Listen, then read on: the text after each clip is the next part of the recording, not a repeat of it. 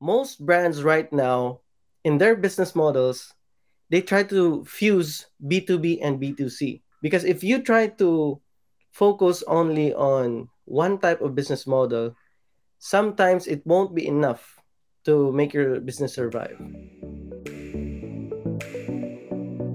Hey startup founder. Does fierce competition winning customers trust and finding the capital to sustain your business make your head spin? If yes, what steps have you taken to make sure you're staying true to your brand's purpose? Whether you want your startup brand strategy done right or you want to earn the trust of your target market, create meaningful impact, and ultimately turn your struggling startup into a thriving one, you have found the right show for you. The Why Forward delivers a weekly dose of branding essentials for your startup. Hi, good evening, and welcome to everyone. It's our fourth installment, fourth episode of the Why Forward, where we discuss about startup branding. So, the Why Forward is here to brave founders build uh, an ambitious and world changing startup. So, we help you turn customers into an army of loyal advocates, launch offers so good that they'll feel like they'll feel stupid about saying no, and then create content that captures not only views but also hearts and minds. So today our topic will be more about uh, B2C versus B2B branding. Founders are usually presented with two choices when they try to create their business model. So it's either they serve other businesses or they serve consumers or customers directly. With that in mind, it's very important that we should be able to differentiate between those two so that we know what type of branding we should approach it with to make or break our business. But before that, before I uh, proceed to the topic, for the listeners out there, which kind of brand is your business at? Or does it belong to the B2B brand or does it belong to the B2C brand? Business to business or business to consumer? I would like to discuss about the differences between B2B and B2C. So B2B is more on business to business. These are usually large corporations or brands that serve other businesses. If one example is a fuel supply that helps other fuel stations, which are also businesses, distribute fuel to consumers or to drivers or vehicles.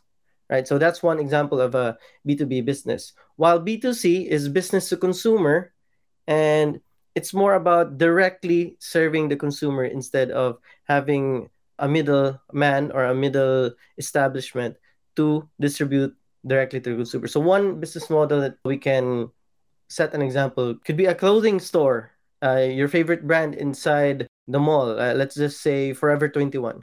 So Forever 21 serves the shoppers inside the mall, inside their booth or inside their establishment directly because they're consumers. They are consumers that buy the the clothes there, but they don't necessarily plan to sell it to others. And that's one example of a business to consumer kind of brand or kind of business. Now the differences between the two are really distinctive when it comes to B2B, they're more on, on the logical side.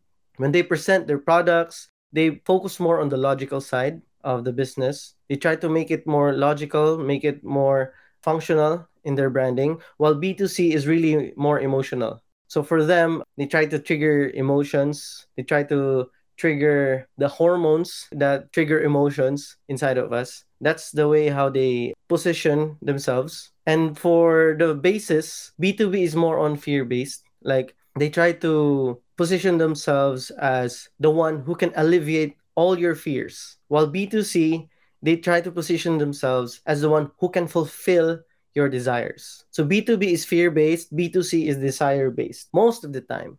Not necessarily everyone does this. But for Drive, B2B is more on necessity, while B2C is more on impulse. So necessity is more on because businesses have uh, to save budget, they have to save costs, they have to save time and productivity increasing. They make decisions out of necessity. That's the drive in their branding and decision making or in their operations.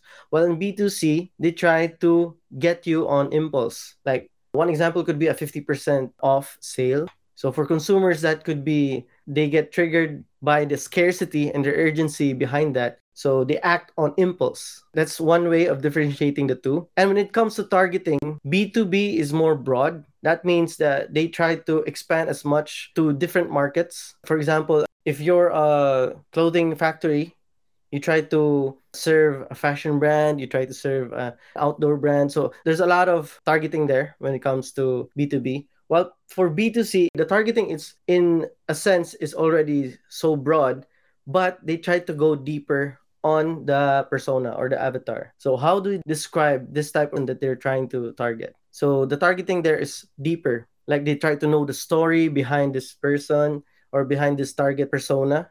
They try to find their desires, fears. They try to find the archetype. There are so many factors. That's why it can be called a deeper type of targeting instead of broad. And for focus, where well, B2B is more on niche or market focused. Just like what I said a while ago in the targeting, they try to focus more on the market, while B2C is more on the persona, the personality of the customer, while B2B is more on the needs and wants of the market. And when it comes to market size, B2B are more like they're smaller. They have a smaller market size compared to B2C, which is large because sometimes B2C targets a lot of different niches while B2B is really focused on this certain niche, but their product, their transactional size is larger. So even though if they're just targeting this type of niche, like for example in the fuel analogy, let's say if you're a B2B business that focus on focuses on fuel distribution, import and exportation, your market size could be fuel stations,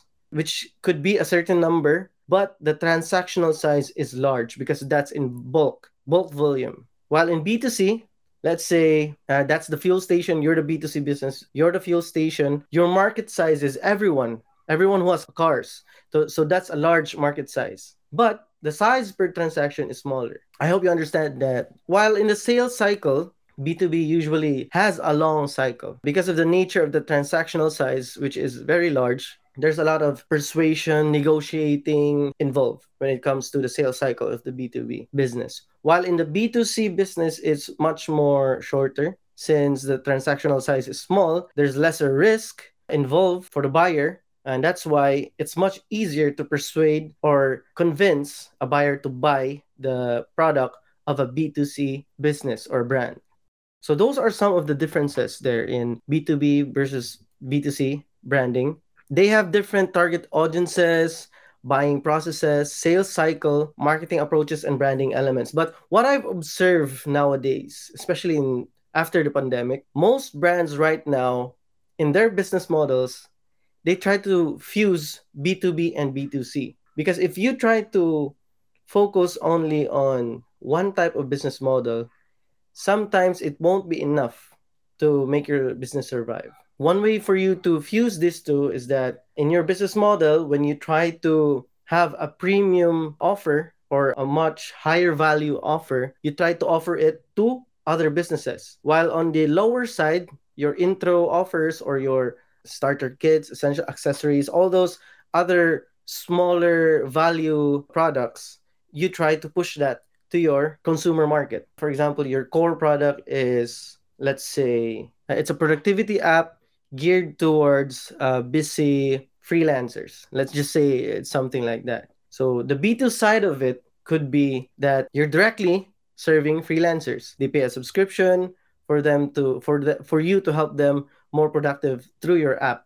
The B2B side there could be uh, getting them to white label your pro- productivity or your project management app so that they can use it in their agency. So that's one way of fusing the B2B and B2C side of the business models. Uh, those two different bus- business models, when you try to fuse them, that's one way. I guess that's it for our topic for today B2B versus B2C branding. If you guys are wondering if your ideas need to be validated, if you are trying to create a business right now, uh, we have this ultimate business idea launch workbook that could really help you when you are trying to create your business from scratch, from idea to launch. So, this is what we call the growth mindset program, just to help you have that startup founder and business entrepreneur mindset that will help you become successful. Patty here said that her client might need this. So yeah, definitely,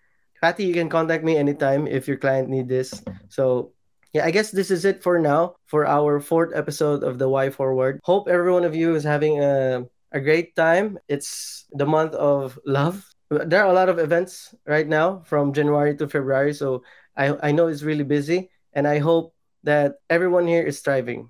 So I guess that's it. Bye for now, and thank you. Thanks for tuning into The Why Forward. This has been your host, Dave Suico. I hope you enjoyed our exploration of startup brands, their stories of failures, successes, and best practices. We'll be back soon with more insights into the world of startups. Stay tuned